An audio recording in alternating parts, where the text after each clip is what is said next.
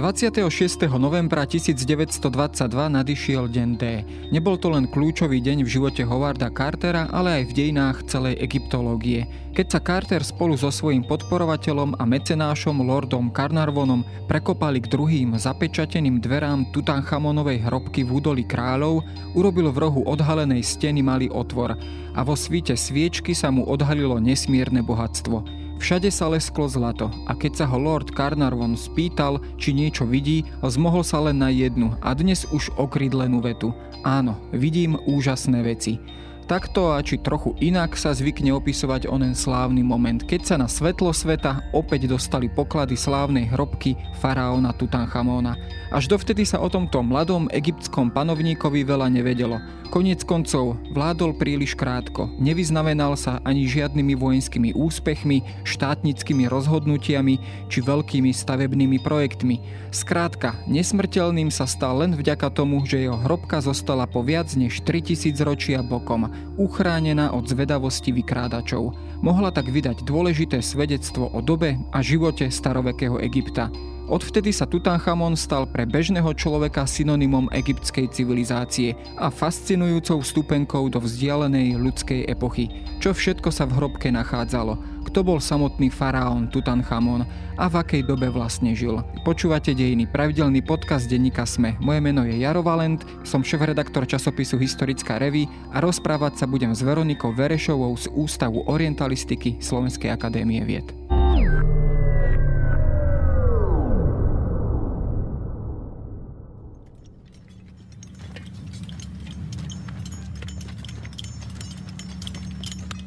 We had penetrated two chambers, but when we came to a golden shrine with doors closed and sealed, we realized that we were in the presence of the dead king.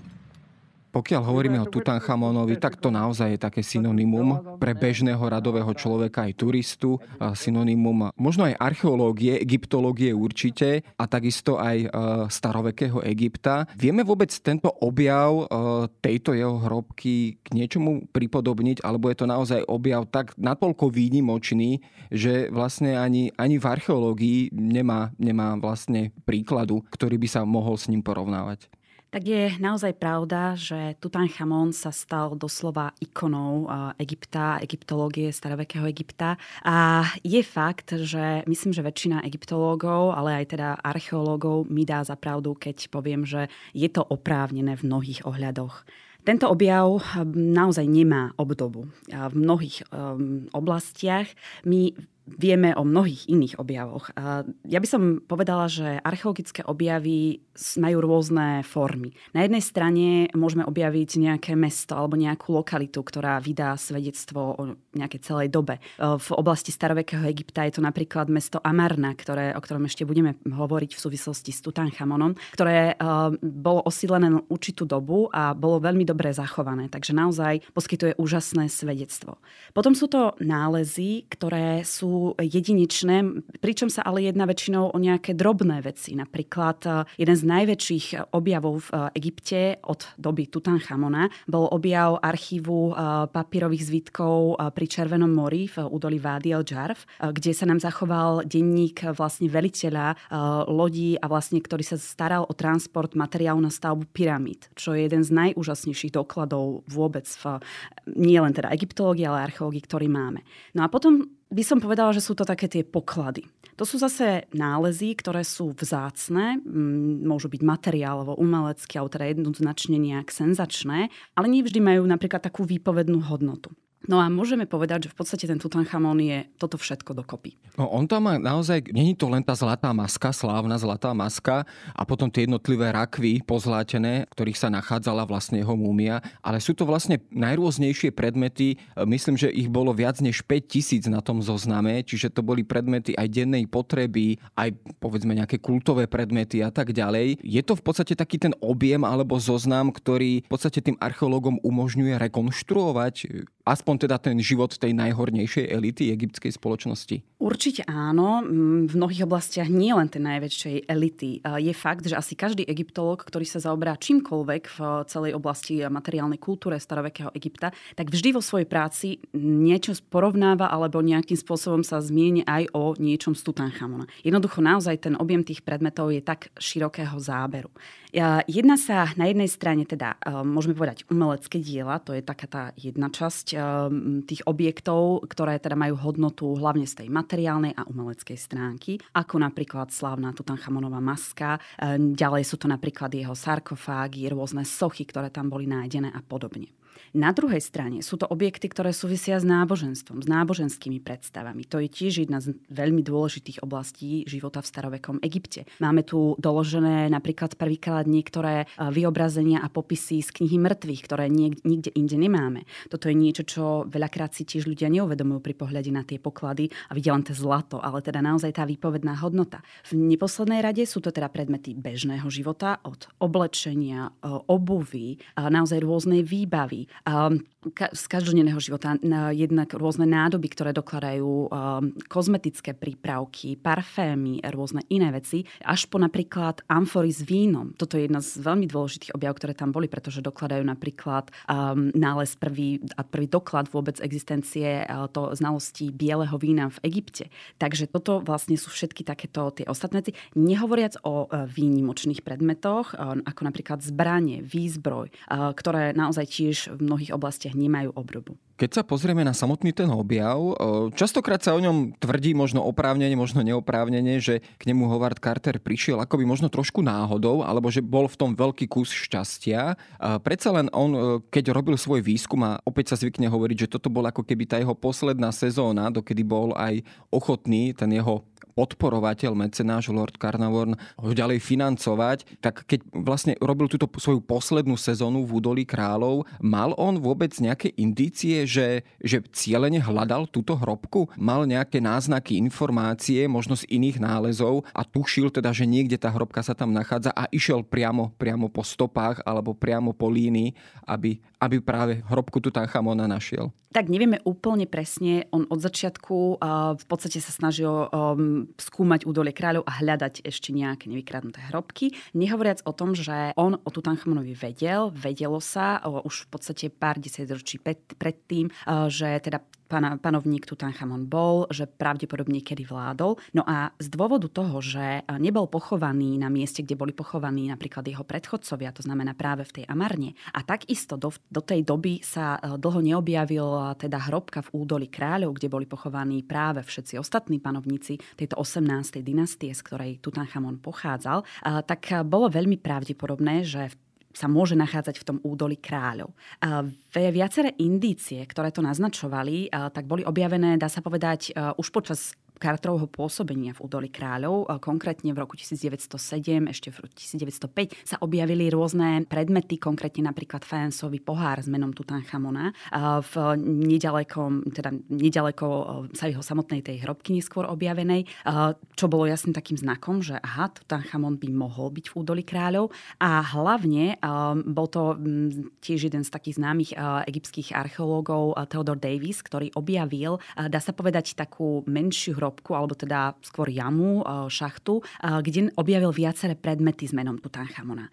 Boli to ale nie úplne hrobová výbava, boli to skôr rôzne predmety, ktoré pravdepodobne súviseli s mumifikáciou a s balzamovacím procesom teda tohto panovníka. E, neskôr sa ukázalo, že naozaj to bol balzamovací depozit. Takéto depozity častokrát bývajú nachádzané, teda miesto, kde ten panovník bol pripravovaný na to pochovanie. Ale práve Theodore Davis to pokladal za teda asi teda zvyšky Tutanchamonovej hrobky a vtedy vyhlásil vyhlásil, že asi to údolie kráľov je naozaj už teda vyčerpané, ale očividne ten Carter ešte stále nejakú nádej prechovával. Ako hovorím, je veľmi ťažké povedať, či naozaj išiel cieľene za tým Tutanchamonom, ale tá nádej tam asi naozaj bola. No ono zrejme to bol aj dôvod, prečo vlastne tento Theodore Davis, keďže bol presvedčený, že už tam nie je možné nič nájsť, tak myslím, že predal alebo prenajal tú licenciu, či už Lordovi Carnavornovi, alebo teda pre výskum uh, Hovarda Cartera. Ten objav bol naozaj teda výnimočný. My si to častokrát predstavujeme, že v tom momente, ako odpečatil dvere, tak vlastne sa zoznámil s celým tým pokladom pokladom, ale ten výskum vlastne len to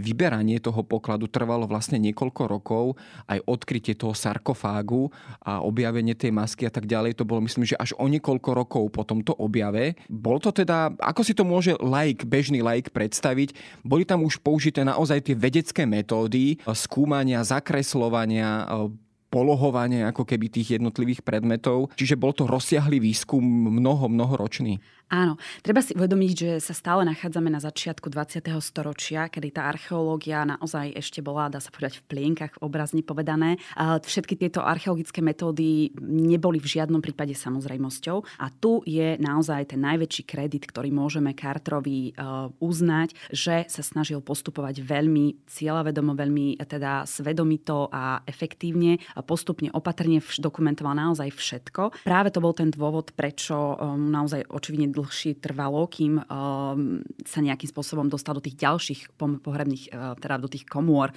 hrobky. Aby sme si to len priblížili, tak v podstate táto hrobka mala 4 miestnosti. Uh, schodiskom sa vstupovalo do tzv. predsiene, potom za ňou bola vlastne hlavná pohrebná komora, z nej vychádzala ešte tzv. pokladnica a tzv. prístavok alebo anex sa tomu zvykne hovoriť. No a on vlastne vstúpili do tej predsiene, ktorá bola plná predmetov. Takže aby vôbec mohli prejsť ďalej, tak museli tie jednotlivé predmety predmety jednoznačne veľmi opatrne e, do, dokumentovať, e, prenášať, konzervovať, pofotiť. Takže ak presne, ako si povedal, k samotnému vstupu, otvoreniu tej pohrebnej komory došlo až e, o tie 3 roky neskôr, v roku 1925. To je naozaj paradox, že tu napríklad tú Tutanchamonovú zlatú masku, ten Carter, ktorú my pokladáme za taký najkrajší znak celej hrobky, tak on ju videl naozaj už po tých troch rokoch. Dokonca teda fakt je, že Lord Carnarvon ju vlastne nikdy nevidel, pretože on zomrel tesne vlastne po tom otvorení tej pohrebnej komory.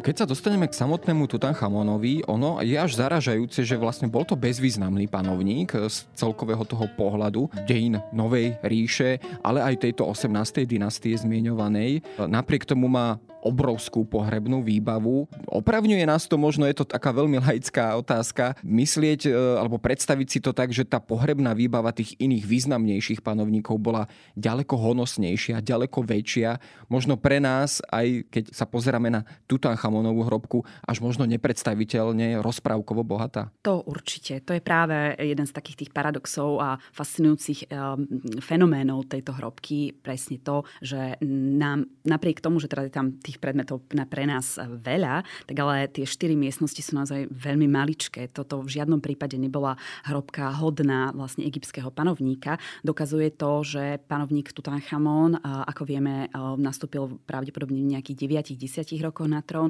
a vládal len niečo cez 10 rokov, takže zomrel vlastne vo veku nejakých 18-19 rokov, čo bolo pravdepodobne nečakané. No a práve takéto nečakané hrob, teda smrť toho panovníka dávala veľmi málo priestoru na prípravu tej hrobky, preto množstvo týchto predmetov dokonca bolo očividne zrecyklovaných, to znamená použitých druhotne z iných, eh, alebo teda pôvodne boli určené pre iných majiteľov, to vieme podľa rôznych eh, náznakov. Takže na jednej strane sa naozaj nejedná o nič výnimočné v, tých, v tom pohľade toho starovekého Egypta, ale presne v tom zmysle, že nemáme absolútne žiadnu inú takúto intaktne zachovanú výbavu panovníkov, ako napríklad jedného z jeho predchodcov Amenhotepa III. alebo nástupníkov, teda ja neviem, Ramzesa II., ktorí vládli naozaj veľmi dlhú dobu a ich hrobky sú obrovské, 10-násobne väčšie. Tutanchamonová hrobka má zhruba 100 m štvorcových, takže tam sa to naozaj nedá v žiadnom prípade porovnať. Čím to je, že Tutanchamonová hrobka sa zachovala, že teda nebola vykradnutá ako mnohé iné ďalšie? Bolo to práve tým, že e, zomrel neočakávane, aj to miesto bolo zvolené tak, že možno nebolo určené tradične pre, pre faraóna a tým pádom zostalo ako keby nabok od pozornosti vykradačov. Zohrali tam tú kľúčovú rolu práve tieto faktory? Určite áno. Ehm, na jednej strane teda ehm, tá hrobka nebola veľmi nejaká pozoruhodná a e, je fakt, že už v staroveku sa na ňu určite zabudlo, pretože napríklad e, veľa tých e, faraónskych múmí bolo neskôr prenášaných do tzv. úkrytov, aby vlastne tými samotnými kňazmi, pričom Tutanchamono nebol, takže očividne sa o ňom už napríklad počas tej 21. dynastie nevedelo. Svedčí o tom teda nielen to, že tá hrobka bola malá, ale teda hlavne to obdobie, v ktorej panovník Tutanchamon vládol, toto obdobie na to to sa snažili mnohí jeho nástupcovia kvázi zabudnúť, bola obeťou tzv. damnácio memorie, takže napríklad Tutanchamon nevystupoval v žiadnych oficiálnych zoznamov panovníkov. Nehovoriac ale aj o tom, že tá hrobka je doslova zakrytá neskoršou hrobkou, to je vlastne hrobka Ramsesa VI, KV9, teda tak sú označované hrobky v údolí kráľov, má číslo 9 a ona je priamo nad ňou. A je veľmi pravdepodobné, že počas konštrukcie tejto hrobky bola Tutanchamonová doslova ešte zasypaná, ešte viacej. Takže to boli všetko tie faktory, prečo vlastne sa nám našťastie táto hrobka tak zachovala. No ono, možno aj ďalším tým faktorom je, že vlastne Tutanchamon žil v epoche, ktorá bola v mnohých smeroch zlomová a dramatická mimoriadne. V podstate na konci tej 18. zmienovanej 18. dynastie. My ho poznáme ako Tutanchamona, ale vlastne nastupoval alebo vystupoval z počiatku ako Tutanch Aton. Teda vlastne akoby prevzal meno, alebo z časti prevzal meno po svojom predchodcovi Achnatonovi. To bol teda významný, mimoriadne teda zaujímavý e, e, egyptský panovník, faraón. Dá sa povedať, že, že, že vlastne aj tá doba, do ktorej sa narodil Tutanchamon, bola svojím spôsobom úpadkovou pre ten Egypt alebo minimálne pre tú 18. dynastiu? Úpadkovou by som to rozhodne nenazvala. Ehm, stále sa bavíme o, období 18. dynastie, ktorá sa stále považuje za naozaj ten najväčší vrchol, dá sa povedať, jeden z tých vrcholov dejín starovekého Egypta. Takisto nemôžeme úplne povedať, že Tutanchamon bol bezvýznamný panovník. Ehm, je fakt, že vládol veľmi krátko, že vládol ako chlapec, teda chlapecký panovník, takže tie zásluhy tam samozrejme logicky ehm, nemohli byť, ale vládol práve, ako som si naznačil, teda v období, ktoré bolo veľmi veľmi zlomové v mnohých oblastiach. A tu je jedna z takých tých, z jeho najdôležitejších úloh, ktoré kvázi zohral. Pretože, ako si teda naznačil, jeho predchodca, jeden z jeho predchodcov bol panovník Amenhotep IV, známy aj ako Achnaton, ktorý uskutočnil jednu z najdôležitejších prelomových náboženských, ale aj politických reforiem v dejinách Egypta. A bol to práve Tutanchamon, ktorý vlastne sa snažil aj s tým niektorým ešte svojimi predchodcami a teda hlavne nástupcami, dá sa povedať, vrátiť Egypt do tej pôvodnej podoby k tým starým tradíciám. No, táto náboženská reforma tá bola mimoriadne zaujímavá. Hovorí sa o nej teda ako naozaj o určitom až revolučnom počine, pretože bol v podstate zavedený monoteistický kult, alebo teda kult jedno, jedného ústredného božstva, boha Atona, alebo teda akéhosi svetelného kultu. Malo toto aj nielen povedzme tie náboženské motívy, ale boli tam za tým aj určité politické motívy. Snažil sa Achnaton vlastne aj prostredníctvom tejto reformy nejakým spôsobom si sústrediť moc vo vlastných rukách v boji povedzme s nejakými teda mocenskými oponentmi, predovšetkým zo, zo strany dôležitých alebo teda v tom čase významných amonových kňazov. Určite áno, táto reforma mala viacero aspektov a určite aj tých motivácií. Na jednej strane teda ten samotný Achnaton očividne bol vizionár, ale ako panovník Egypta, teda jednej z najmocnejších krajín na svete vtedajšom, jednoznačne musel mať aj nejaké politické teda motivácie a tie stratégie, ktoré nejakým spôsobom sa snažil uplatňovať, s tým súviseli. Faktom je, že táto reforma sa začína, tak povediac, trošku už za jeho predchodcu otcu, teda vlády jeho otca Amenhotepa III. Toto je práve, dá sa povedať, taká tá druhá polovica tej 18. dynastie, kedy naozaj Egypt je na vrchole v mnohých oblastiach. Jednak je to teda tá prosperita, bohatstvo, ktoré plinie hlavne z obsadených krajín, území, ktoré obsadili ešte teda ich predchodcovia. Hlavne sa bavíme o dvoch oblastiach, teda oblasti Sýria, Palestíny a takisto Núbie, to znamená Sudánu, dnešného Južného Egypta a Sudánu, odkiaľ plynulo obrovské množstvo pokladov zlata, zlata, teraz darov od vazalských kráľov a tak ďalej. Takže jednalo sa o obdobie obrovskej prosperity, zároveň kontaktov, veľmi intenzívnych kontaktov s týmito cudzími krajinami. A už za vlády Amenhotepa III. E, začínajú rôzne tendencie, čo sa týka rôznych náboženských filozofií a teda tých teologických stratégií, kedy si tí jednak kňazi a jednak teda panovník sám asi uvedomujú, že to množstvo božstiev, ktoré v Egypte dovtedy nejakým spôsobom boli uctievané na čele s bohom Amonom, tak akoby neboli úplne reprezentatívni a nejakým spôsobom nepokrývali úplne aj tieto cudzie územia a krajiny. Na jednej strane vtedy bol veľmi na vzostupe práve slnečný kult. To je jeden z takých dôležitých aspektov, ktorý nahrával tejto reforme, bol úplne na tom počiatku, pretože už ten Amenhotep III vlastne sa začal, dá sa povedať, stotožňovať sa so slnečným božstvom. Nazýva sa on prvýkrát, sa nazýva ako oslnivý Aton, to znamená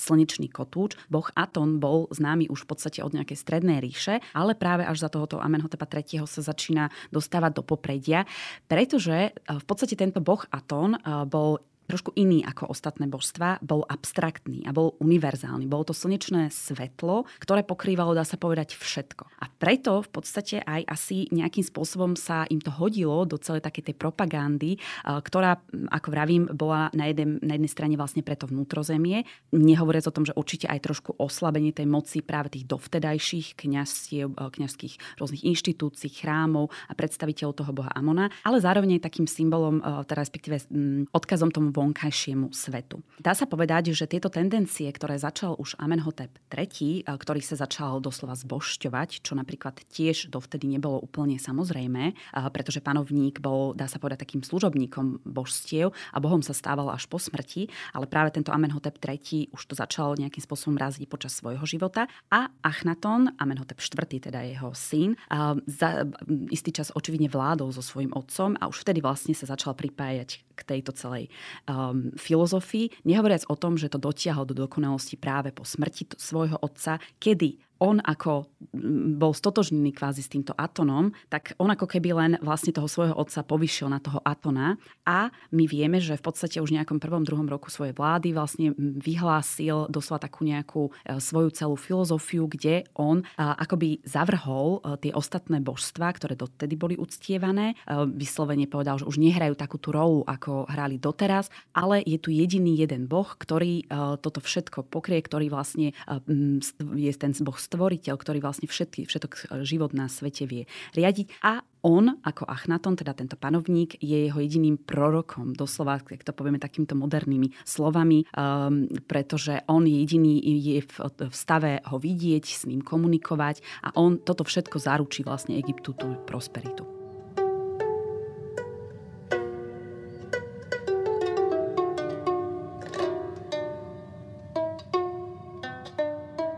No, toto znamenalo teda asi v tom e, Egypte, ktorý, bolo, ktorý bol zvyknutý na mnoho božstvo, na obrovské množstvo najrôznejších kultov, veľkou revolúciou. Ja len pre poslucháčov možno pripomeniem, že my sa pohybujeme v, teda v tom časovom rozmedzi, rozmedzi okolo roku 1350 pred našim letopočtom, keď hovoríme teda konkrétne o Achnatonovi. Čo konkrétne možno takáto reforma vlastne urobila s tou spoločnosťou? On teda myslím, že bol pri vláde zhruba nejakých necelých 20 alebo okolo 20 rokov Achnaton. Čo všetko to vlastne s touto spoločnosťou, tradičnou egyptskou spoločnosťou, ktorá predsa len mala už za sebou obrovskú, obrovskú dejnú epochu za sebou. Čo to všetko prinieslo? Vytvorilo to ten chaos, spoločenský, sociálny chaos, tak ako sa to zvykne častokrát historikmi uvádzať? Alebo naozaj išlo predovšetkým o mocenský boj na tých, na tých popredných, e, popredných líniách alebo popredných e, spoločenských vrstvách? Vyvolalo to teda v mnohých oblastiach veľké zmeny, pretože ako som naznačila, tak vlastne e, jednalo sa o náboženskú reformu, ale zároveň politickú. Politická hlavne v jednej oblasti a síce, že Amenhotep, aby mohol túto svoju náboženskú reformu plne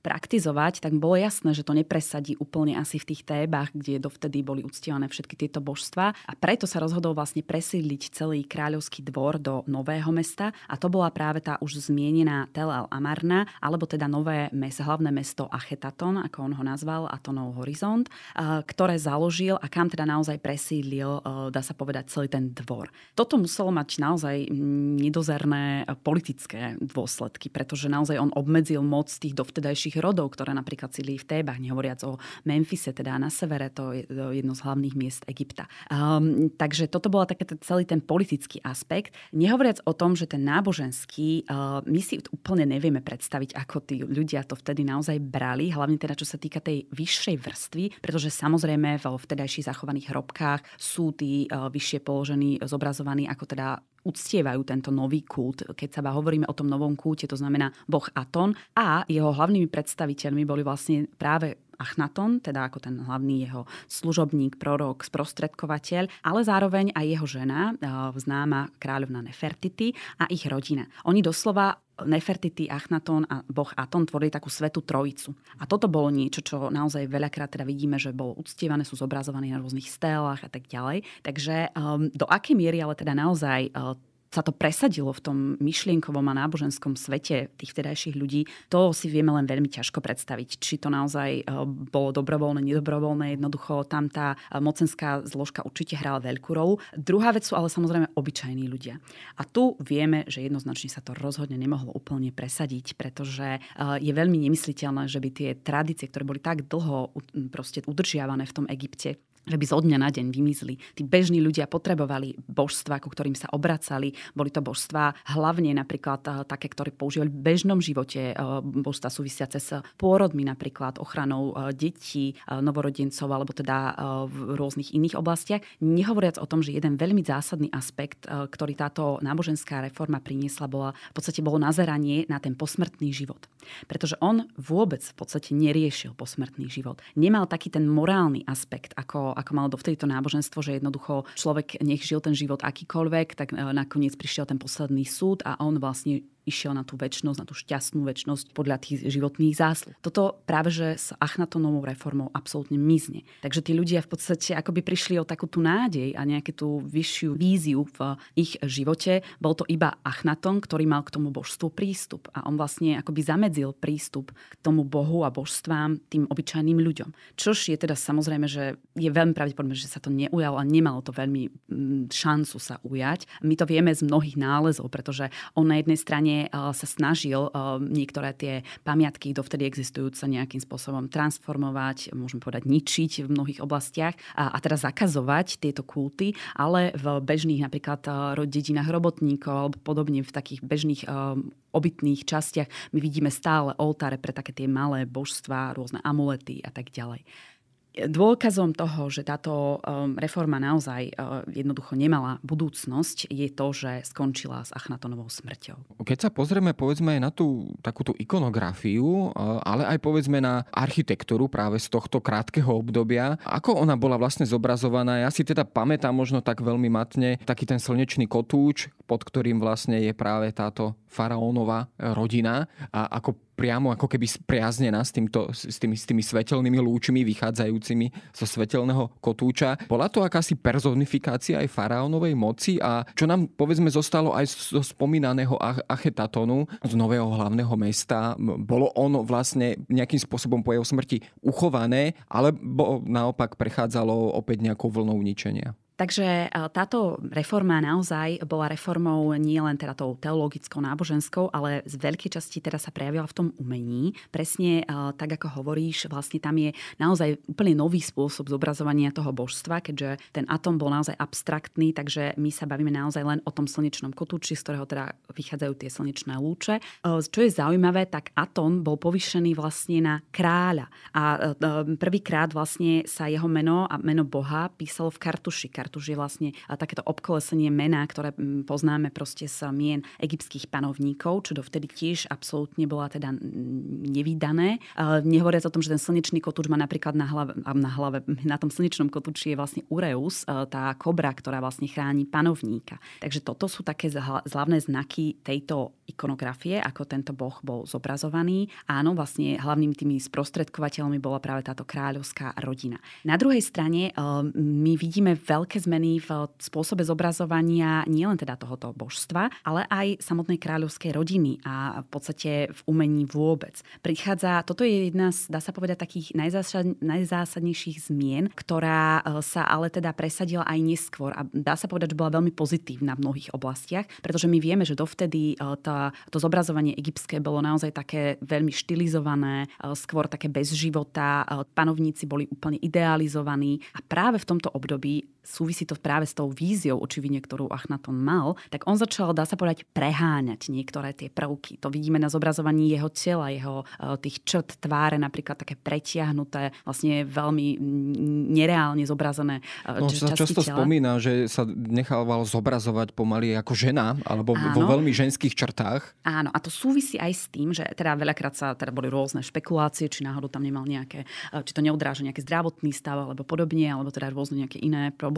Ale ono sa predpokladá skôr, že v podstate naozaj to bola taká tá vízia toho, toho nadprirodzeného, ktoré on v sebe nejakým spôsobom spájal a dokonca až takú tú oboj pohlavnosť, že on bol vlastne žena aj muž, ktorý bol ten najvyšší stvoriteľ a najvyššia bytosť. Takže vlastne to súviselo dosť zásadne s tým. Nehovoriac o tom, že celá táto toto náboženstvo Aton, Atona a teda Achnatonové bolo doslova takou prírodnou filozofiou. Ono to nebolo úplne takéto biblické, biblický monoteizmus, ktorý má nejaké morálne zásady tak ďalej. Ale tuto sa bavíme o prírode, o stvorení prírody, ako ten Aton v podstate ovplyvňoval ten život. No a toto práve je jedna z najkrajších vecí, ktoré vlastne vtedy nám vznikli a ktoré sa zachovali naozaj najkrajšie v tej Amarne, e, sú zobrazenia prírody. E, naozaj veľmi naturalistické, predovšetkým rôzne nástené malby v obytných domoch, v palácoch, ktoré sa tam nejakým spôsobom uchovali, e, nám podávajú nádherné svedectvo, dá sa povedať, také tej pozitívnej stránky celej tejto reformy.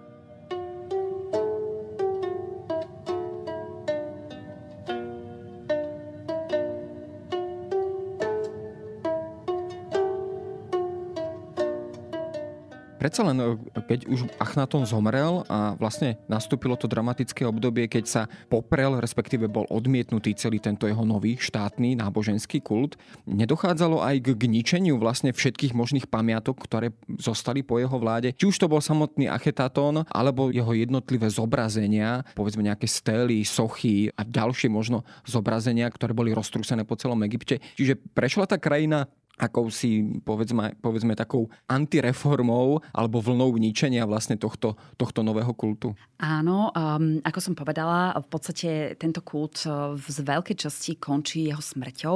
Uh, jeho nástupcovia um, tí prví sú takí trošku nejasní, tam sa objavujú rôzne mená a pričom sú veľkýkrát stotožňovaní jednak s jeho švagrom, a tam sa vyskytuje meno Smenchare, alebo potom tzv. Nefer Nefernuaton, ktorý e, sa predpokladá, že bola vlastne Nefertity, ktorá e, prevzala, e, dá sa povedať, tieto manželé povinnosti. Očividne nebolo toho následníka, ktorý by tam mohol vystupovať, až kým teda sa neobjavil Tutanchamon. Takže už vlastne tento, vieme, že napríklad ten Nefer Neferuaton, pravdepodobne Nefertity, už ona začala nejakým spôsobom sa navrácať trošku k tým starým božstvám. A to teda sa potom úplne prejavilo za toho Tutanchamona. Pričom oni nejakým spôsobom neničili ešte úplne tieto pamiatky a nesnažili sa vymazať toto predchádzajúce obdobie. Vidíme tam stále nejakú nadväznosť, to vidíme aj v tej Tutanchamonovej hrobke, že jednoducho on tam má stále veľa vecí, ktoré súvisia s tým predchodcom. A to všetko vlastne prišlo, dá sa povedať, až neskôr. V prvom rade ten, čo bola taká veľká zmena, tak oni presídli ten dvor uh, z tej Amarny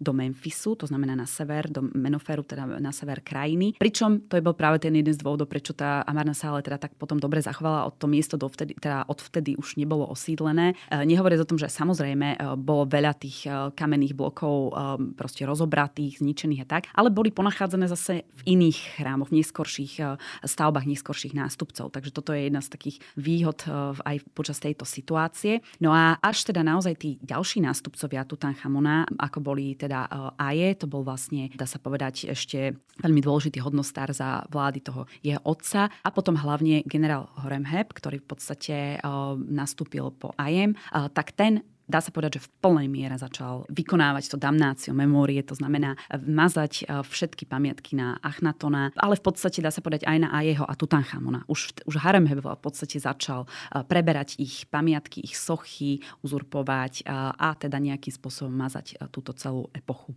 Zohral v podstate v celom tomto kontexte Tutanchamon, o ktorom je tu dnes hlavne reč, vlastne len tú úlohu, že bolo potrebné vlastne navrátiť Egypt do starých kolají, starým božstvám a on bol v podstate typ mladého človeka, ktorý vyhovel týmto požiadavkám, jednak mocných rodov, e, mocných kňazov, amonových kňazov, e, povedzme vojenských, e, aj úradní, úradných hodnostárov. Skrátka vyhovel iba požiadavke doby a len takto sa zapísal vlastne do, do, do dejín tejto 18. dynastie. Je fakt, že nevieme posúdiť, do akej miery on sám sa podiela na týchto rozhodnutiach, ale vzhľadom na to, že, ako som povedala, nastúpil v podstate v nejakých 9-10 rokoch, tak je veľmi pravdepodobné, že tie rozhodnutia boli naozaj z vyšších e, kruhov a to znamená hlavne e, týchto hodnostárov, ako som už spomenula, aj jeho, ktorý mal naozaj rôzne tituly, ktoré súviseli s jeho, že bol vlastne jeho hlavný radca v mnohých oblastiach,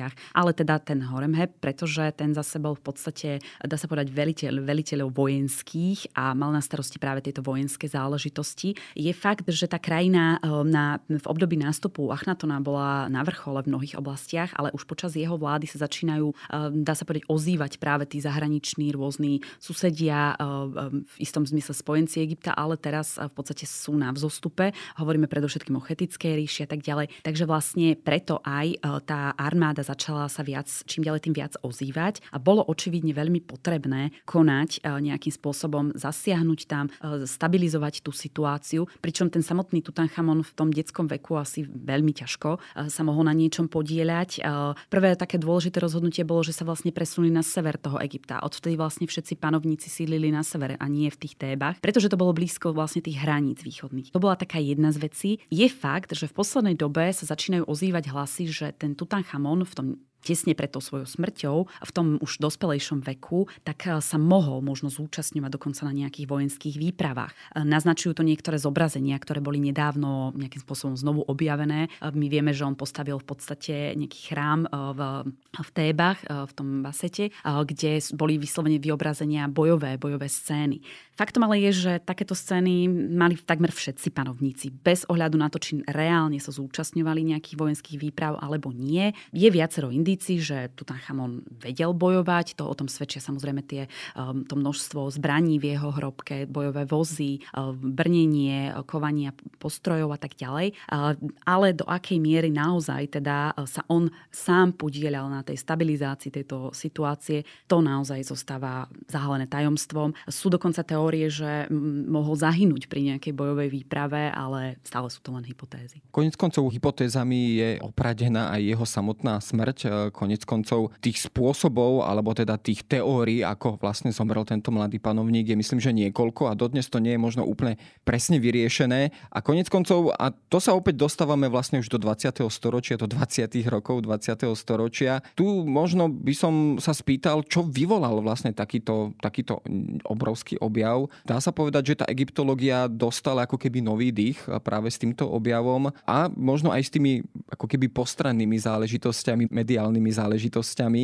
Je známa samozrejme asi každému tá, tá teória, alebo teda tá konšpiračná teória o tzv. Tutanchamonovej kliatbe a podobne. Dá sa povedať, že tento objav vy, vyvolal niečo, čo by sme dnes mohlo, mohli nazvať nejakou mediálnou búrkou? Um, je oficiálny názov Tudmánia. Takže jednoznačne to vyvolalo neuveriteľnú senzáciu. Jednoznačne je to podľa mňa veľmi opravnené, respektíve hlavne na tú dobu, kedy ten celý objav bol uskutočnený. Nehovoriac o tom, že si za to trošku môžu tí objavitelia sami, pretože vtedy samozrejme tie médiá fungovali trošku inak a um, oni z rôznych dôvodov sa rozhodli práva na vlastne všetky informácie ohľadom objavu predať jedným novinám. Konkrétne to boli teda Timesy, kde uh, toto um, trošičku spôsobilo to, že všetky ostatné médiá, ktoré samozrejme chceli informácie a boli za, uh, jednoznačne ochotné urobiť čokoľvek, aby nejaké získali, tak um, boli potom nutené sa samozrejme uh, uchýliť k rôznym aj nie úplne pravdám. A aj to bol jeden z tých dôvodov, ktorý nahral vznikom, uh, teda šíreniu takýchto konšpiračných teórií, ako bola práve tá Tutanchamonová kliatba, teda uh, súbor rôznych úmrtí, ktoré s Tutanchamonom mali súvisieť, ale je to naozaj veľmi nepravdepodobné, že niečo také naozaj niekedy mohlo byť. Takže toto, toto bola jedna z tých vecí, ale teda samotný ten objav dá sa povedať, že naozaj eh, mal obrovský význam teraz nielen pre tú našu rekonštrukciu dejín, ale pre archeológiu ako takú, pre egyptológiu, pre samotný Egypt. Tá egyptská krajina jednoducho tým neuveriteľne veľa získala. To teraz nehovoríme len o naštartovaní cestovného ruchu a um, teda vlastne dá sa povedať taký ten obrovský záujem o ten staroveký Egypt. Ale dodnes z toho proste, dá sa povedať, politici v mnohých oblastiach ťažia. Ako jeden z takých krásnych príkladov by som povedala práve napríklad napríklad e, akcia UNESCO v 60. rokoch, kedy bolo, boli vlastne zachránené mnohé pamiatky v tedajšej Nubii starovekej, to znamená v Sudáne severnom, pri vlastne výstavbe Asuanskej priehrady, kedy vlastne Egypt potreboval obrovskú pomoc od ostatných západných a teda aj východných krajín. A dá sa povedať, že práve aj vďaka Tutanchamonovi, vďaka propagácii, ktorú v niekedy v 70. rokoch, teda ešte vlastne predtým robili po celej USA a, a tak ďalej, proste sa propagoval tento celý nález, tak vlastne toto nejakým spôsobom ten záujem, ktorý Tutanchamon vzbudil, malo aj tento obrovský význam, že vlastne každá krajina bola, mala záujem pomáhať Egyptu. To je len tak ako v podstate na okraj toho celého. Nehovoriac o tom, že aj keď veľa egyptologov v súčasnosti, keď sa povie Tutanchamon, tak doslova obracajú očami, pretože je fakt, že v mnohom to trošku uškodilo tým, tomu záujmu o ostatné dejiny v Egypte, že veľa ľuďom proste stačí ten Tutanchamon a potom sa menej zaujímajú o iné oblasti, alebo to potom vyzerá ako keby nič zaujímavejšie v tom Egypte nebolo. Ale faktom je, že ja nepoznám egyptológa, ktorý by sa niekedy Tutanchamonom nezaoberal a zároveň ho aj nefascinoval. Že on vlastne, dá sa povedať, naštartoval veľakrát ten záujem a doteraz v podstate a nielen archeológov, ale teda rôznych vedcov motivuje. A to sa týka teda nielen archeológie, ale aj práve tých prírodných vied. Bádanie práve napríklad príčiny smrti, výskum DNA, rôzne iné proste datovacie metódy a tak ďalej. Takže tam ten význam tej hrobky toho objavu je naozaj nedozerný. No ono, je to možno trošku paradox, že takýto na tedajšie pomery a možno celkové dejiny Egypta bezvýznamný panovník sa stal v podstate hlavnou mediálnou tvárou starovekého Egypta. Je to možno paradox alebo možno akési možno osudové riadenie, že predsa len tá výbava, bohatá výbava tejto hrobky mu predsa len zaručila tú nesmrteľnosť, po ktorej, po ktorej starí egyptiania túžili.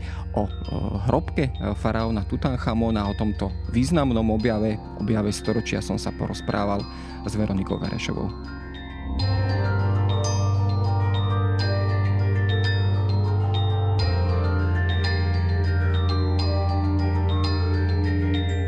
To je na dnes všetko. Počúvali ste Dejiny, týždenný podcast denníka SME a historickej reví. Podcast Dejiny vychádza každý týždeň v nedelu. Prihláste sa na jeho odoberanie vo svojej podcastovej mobilnej aplikácii na platformách Google Podcasty, Apple Podcasty alebo v službe Spotify.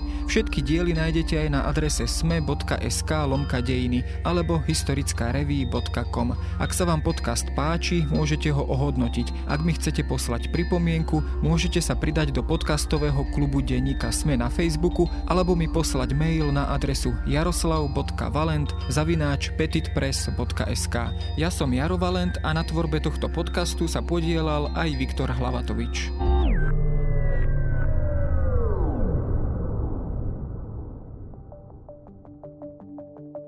Prečo kolagén nie je žiadnym zázrakom ani skratkou k zdraviu? Prečo je dôležité očkovanie proti chrípke? A ako je to s vitamínmi a čo má imunita spoločné s črevnou mikroflórou? Ja som Denisa Koleničová a na všetky tieto otázky budeme hľadať odpovede v novom týždennom podcaste denníka Sme Vizita. Spolu s hostkami a hostiami sa budeme rozprávať o zdraví aj chorobách, o tom, čo funguje aj čo nefunguje, alebo kedy vám predajcovia liečivých zázrakov len obyčajne klamú. Podcast Vizita nájdete každý útorok vo vašich podcastových aplikáciách, ako aj na sme.sk.